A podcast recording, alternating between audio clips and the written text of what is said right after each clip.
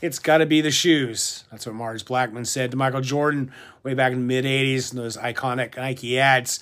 And if you've been following track and field and running in general, it's got to be the shoes has been the theme for the past few years. I guess even all the way back to 2016, according to Let's Run, when Kipchoge and a couple of other athletes in the marathon had some special Nike shoes. And a lot of people think that that's one of the reasons they won the race. And you've seen just phenomenal times on the roads. Marathon times are dropping left and right. Half marathon times are dropping all over the place. And part of it is, you know, better training and all that and more competition but it's definitely the shoes have a huge impact and you know why not i mean obviously they're spending tons of money developing these shoes and you saw it at the uh, olympic trials which is almost a year ago last year february 29th you know almost everyone in the race was wearing the nike super shoes and nike actually even gave every athlete a pair of the shoes if they wanted to wear them to try and level out the playing field because that's one of the big things that people talk about is the playing field level and, you know, this whole kind of goes back to the whole part of, you know, sports. You know, I, I got into running because I was tired of sitting on the bench playing team sports. And running was something that, like, I knew, you know, if I do it and I win, I get to keep going on. You know, and it was pretty cheap. You know, shoes were shoes. I mean, I started running in the late 70s, and the shoes weren't very good even back then. You know, they just kind of got improved in the 60s, late 60s, early 70s. And um, so shoe technology hasn't changed a whole lot. But about 10 years ago, I think, it's kind of like, you know, Born to Run kind of brought about a lot of it. Um, of course, you know, Born to Run brought on this silliness of running barefoot or wearing sandals. And, you know, if you had been living in America your whole life wearing shoes, and then all of a sudden you just decide to go out and run barefoot or with minimal shoes, you have issues. And I used to see it all the time. I'd be doing marathons, I see somebody running barefoot or with sandals on. And, you know, and then you catch them in mile 20 and their feet would be destroyed, bleeding, and in miserable shape. And I've spent time with the Tarahumara, uh, my good friend uh, who puts on Beyond Limits Running. He put on the Red Rock Ultra 100K 100 miler a few years ago in Vegas. And I got to spend four or five days with the Tarahumara hanging out at their house and training with them and fall, going to the race and hanging out. And, you know, yeah, they run with the sandals from you know, cut up tires. But, you know, given a chance, they're going to wear real shoes, just like the Kenyans. In fact, um, I remember my friends like, hey, I got all these shoes in my closet, you know, and they took all the shoes because if you can have a really good, nice pair of shoes, you're definitely going to wear them. So, you know, the thing was I used to do triathlons. I got started triathloning in the early 80s, and same thing with mountain biking. In both those sports, I really enjoyed triathlon because I was in triathlon before wetsuits, before aero equipment, before all the tech. And that technology came, and all of a sudden, people who couldn't swim could throw on a wetsuit, or people who were really skinny got cold. And so, and then, of course, the bikes you could buy, you know, by speed, the bigger your wallet. And so that's why I basically quit doing triathlons and I've always enjoyed running. Now, the good thing is, at least with the running, is the shoes aren't too expensive and you know as long as you know you're not signed to a contract uh, shoe company doesn't have a good pair of shoes. I mean, now Asics got them. Uh, some guys ran really fast half marathons recently, and they're all Adidas athletes. So the only good silver lining of COVID is that, you know, if we'd had uh, 2020 Olympics when we were supposed to have last summer, um, Nike athletes would have been a definite advantage. But now with a year to left, they've made some rules, and I think that the other uh, shoe companies are caught up. So now everybody has a decent shoe.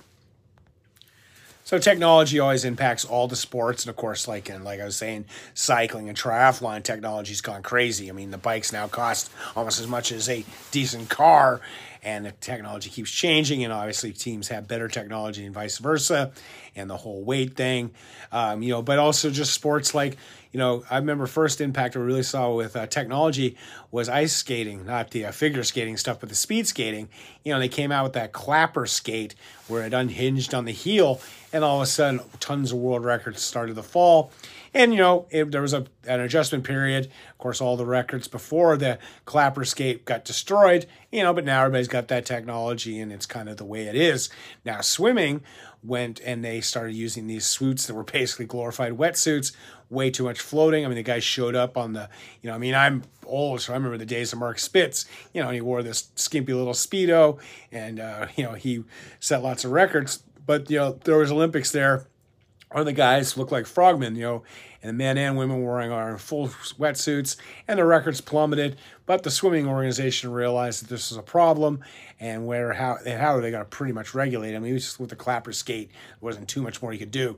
With the wetsuits, you know, chemist and could just come up all kinds of materials and flotations, and so they basically got rid of that, and they have new regulations. I don't know the regulations in depth, but that's kind of the way it went. Now, like I said, with shoes, you know, there wasn't a whole lot, but when we had the uh, Born to Run, there was companies like Hoka and Altra and a lot of smaller companies that started innovating. And, you know, obviously, like when Hoka came out, they helped me a lot. Hoka came out around the time I started doing ultras, and, you know, they really helped me fly down hills. You know, they're big, huge, soft. Um, of course, Altra came out with the big toe box, which I've been wearing Altras now since 2014 and don't have any feet issues. I like the zero drop. It makes me run better, you know, not the big heels. But yeah, it was just all kind of minor, you know, fixes to just make me run form wise. But, you know, now the whole thing with the Nike, especially it came out like 2016 or so, you know, it has different foam, it has a carbon plate, and it's just changed the game completely. So the Nike Super Shoes have definitely hit the roads, and records been falling to half and full marathons. But this summer, you've definitely seen Super Spikes are here, and they're definitely having an impact. And there's a great article that I'll have in the show notes talking about Super Spikes are causing a seismic shift, so why won't athletes admit it? And they talk to Olympic uh, double medalist in the 1500, Nick Willis, who tried the super spikes recently, and he said they definitely have a lot of cushion, ridge, and which helps on the hard tracks. But then when he went out and did a 1200 meter time trial, and he's the guy I think he's done 19 years in a row of sub four minute miles. He went two seconds faster than he expected, and he was really surprised, and it's made him a believer. You know, and like I said, I've been doing this for a long time, and I know what I'm capable of. And so when I do a time trial or something like this afternoon, I did um, nine four hundredths, and I ran right where I thought it was going to be. In fact, my splits were just so consistent. So you know, obviously Nick knows, and he's like, yeah, it's definitely the shoes. And he says that the Newt Spike tele- technology, which is powered by a super light and highly responsive PBX material, is worth between one to three seconds a mile, depending on whether or not you're a high responder. Another Olympian I spoke to, one to remain anonymous, put the advantage at two to four seconds. Either way, amounts of change as seismic as when cinder tracks became synthetic. Yes, it's amazing. We used to run on cinder tracks, dirt tracks. In fact, I live here in Bakersfield, California, and Jim Ryun broke the world record in the mile back in the late 60s on a dirt track here in Bakersfield, California. In fact, you can see it on the internet. They actually got it. Uh, Google it. One interesting thing is the shoes definitely work differently for different people, which obviously is the case. And they talk about high responders. Some people put the shoes on and they really help a lot. That's kind of what happened to me in uh, triathlons when I was doing them. I was always a really good swimmer, and obviously, if you see me, I'm pretty big, so I floated real well.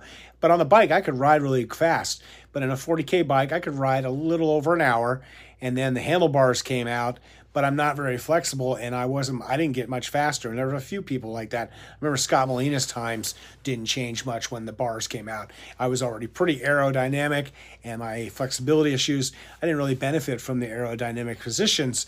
And so you would obviously say that I was not a high responder when it came to that kind of thing. So you've got, you know, the these new shoes and it says the genie is not only out of the bottle, it's grinding wishes at a record rate. The men's 5 and 10K world records both toppled in recent months, along with the women's 5K. I loved watching those races, but you definitely just thought, wow, these guys are just flying along. Seems like something's going on. And then um, you've got a guy, Elliot Giles, who has never reached a world final, reaching running the second fastest indoor 800 in 143.63 to match Seb Coe's world record. Yeah, I mean, I remember seeing that and was like, who is this guy? And you've seen that a lot of times. And it says, Willis pointed out um, that something rather curious is also happening. Not a single sponsored athlete appears to want to thank the Spikes for the improved times, which is interesting. If you're sponsored, you would think like, you know, you know, I, you know, thank you to my shoes, but you know, everybody just keeps it keeps it on the down low. It says um, like. Um, the Giles guy, he says, insisted his Air Zoom victory spikes, which Nike claims offer a paradigm shift, were not a key factor in his run. Because I've done well, people say it must be the shoes, said Giles, who said he has been wearing them for a couple years. It's nonsense and a bit of an insult. I bet you if we looked at photos, he hasn't been wearing them for a few. Another Briton, Mark Scott, attributed beating his 10,000 PB by 46 seconds, which moved him above Dave Bedford and Brendan Foster on the all time list to training hard and smart for years Team commentator suggests the spikes were also a factor. Scott told him, give give some credit where it's due rather than consistently nag about the shoe technology.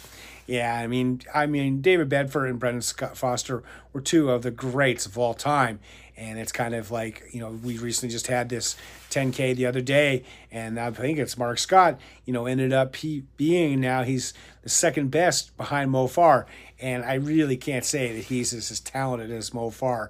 And so it's basically like, uh, basically kind of like the mafia. It's it all amounts to cures Omerta, a case of don't mention the spikes. From Nike and New Balance athletes who have benefited most from technology, really asked by your sponsor to give a sales pitch, and it often seems so fake and contrived," said Willis. And here's the one opportunity to really preach about it, yet they don't. And that is kind of interesting. I mean, you're kind of like going, "Hey, you know, I love my shoes." Willis, who works for high end running brand Tracksmith, knows why athletes are staying silent. Takes away the credit for your own role in improved performance. And that's kind of where it's going. They've often talked about this. So he, he runs for Tracksmith, which is a clothing line. And you're going to see more and more athletes just picking the clothing line route than the shoe company route. Because the problem is when you pick the shoe running route, you got to wear those shoes in competition, and they may not be the best. And obviously, at the Olympic trials and in other big major races, um, some athletes are wearing Nikes or some other shoe companies that have some super shoes, you know, and they're painting them. They're painting them to cover up the fact that they're not wearing their company's brand. The article I'm getting is The Guardian, so obviously there's kind of an English bent to this, but it says Giles and Scott are far from alone in confronting the new reality. Coe, the World Athletics president, has also played down the shoe's impact. But as one prominent voice put it to me, without the shoe brands, particularly Nike, global elite athletics is dead in the water. So where's the incentive to police it? So even though Seb Coe's great records from long ago are now being taken down, you know, the problem with the track and field, especially, they call it athletics everywhere else, is that it's so in bed with these shoe companies. And that's not really a good, healthy kind of uh, future for it, I think. And so Geoff Burns says, first step um, is, he's a biomechanics expert is to forget everything we know about what constitutes a fast time. In athletics, times and performance are a currency, but some shoe companies have printed a bunch of more money, and we have just had inflation. So we have to stop getting excited about fast times because everything has changed. And I know I've fallen for that. Um, if you've watched my podcast, and thank you if you do, please subscribe as well. But you know, I kind of like go, "Wow, what an amazing time," and then of course I have to kind of sit back and go yeah, but a lot of it's the technology. And it says Burns believes it's too early to say how much the new spikes improved performance. Cautions their impact may be may vary by event, as race speed, athletes, mechanics, and contact time with the track differ. However, he suggests that something in the order of one to one 0.5% is reasonable hypothesis. It doesn't sound like a lot, but 1% is enormous at elite levels. That's 15 meters over 1,500 meters. How many races are decided by much less than that? and you'll see that, you know, like obviously in the sprints with shorter races, but they're going to have an impact. Says he also notes that some athletes will be high responders to spikes, while others will see only small improvement, and that is entirely possible that spikes may tell apart a semi-caliber athlete to the medal podium. And you're seeing that actually. It says either way, it's entirely wrong for Giles and Scott to dismiss the impact of technology. Doubly so, given historical times and records are deeply embedded in the soul track and field, this could be just the start of an ongoing revolution. Willis, for one, expects the extra cushioning on the new spikes could allow athletes to soak up more hard interval sessions, leading to quicker times. So it's a hand in hand kind of a thing, you know. But you know, it's kind of like you can't go, well, you know, boy, those guys at the Marathon Project went under 210. We had more guys under 210 than we've ever had in Americans, that is, in a race. But then you're like, yeah, but they're wearing the super shoes. So a 210 really isn't a 210 anymore. Know, maybe it's like what it was, two, now a 206, 207 says the one small crumb, crumb of comfort, which I said before, is the delay in the Tokyo Olympics has given other companies to catch up. People definitely didn't realize that one or two brands had a lead. At the World Championship 2019, the spikes probably did play a major role, but the other companies will be competitive come Tokyo.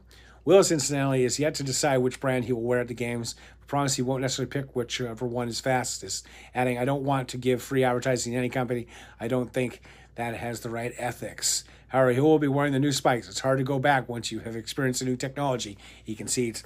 After all, we have seen. Can you blame him? And this is definitely the case, and you're going to see more and more people. I have some athletes that I work with who you know want to get Boston qualifiers, and basically the first thing I tell them is you know get a pair of these super shoes because you know everybody else is going to have them, and you're going to see them more and more.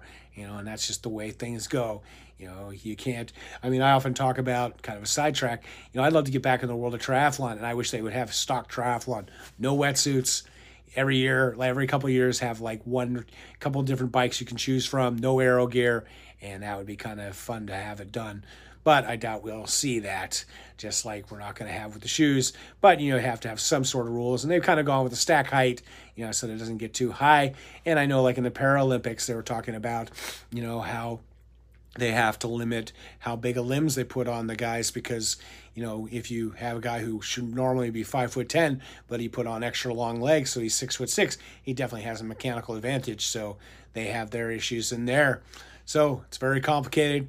Kind of you know being an old dog it's kind of sad the technology is coming into running but you know in a few years everybody will have the technology and it'll level out but we won't be able to look at the old records and go wow remember when this time was fast because, you know, super shoes are here to stay. And as always, stay healthy, be boring, not epic.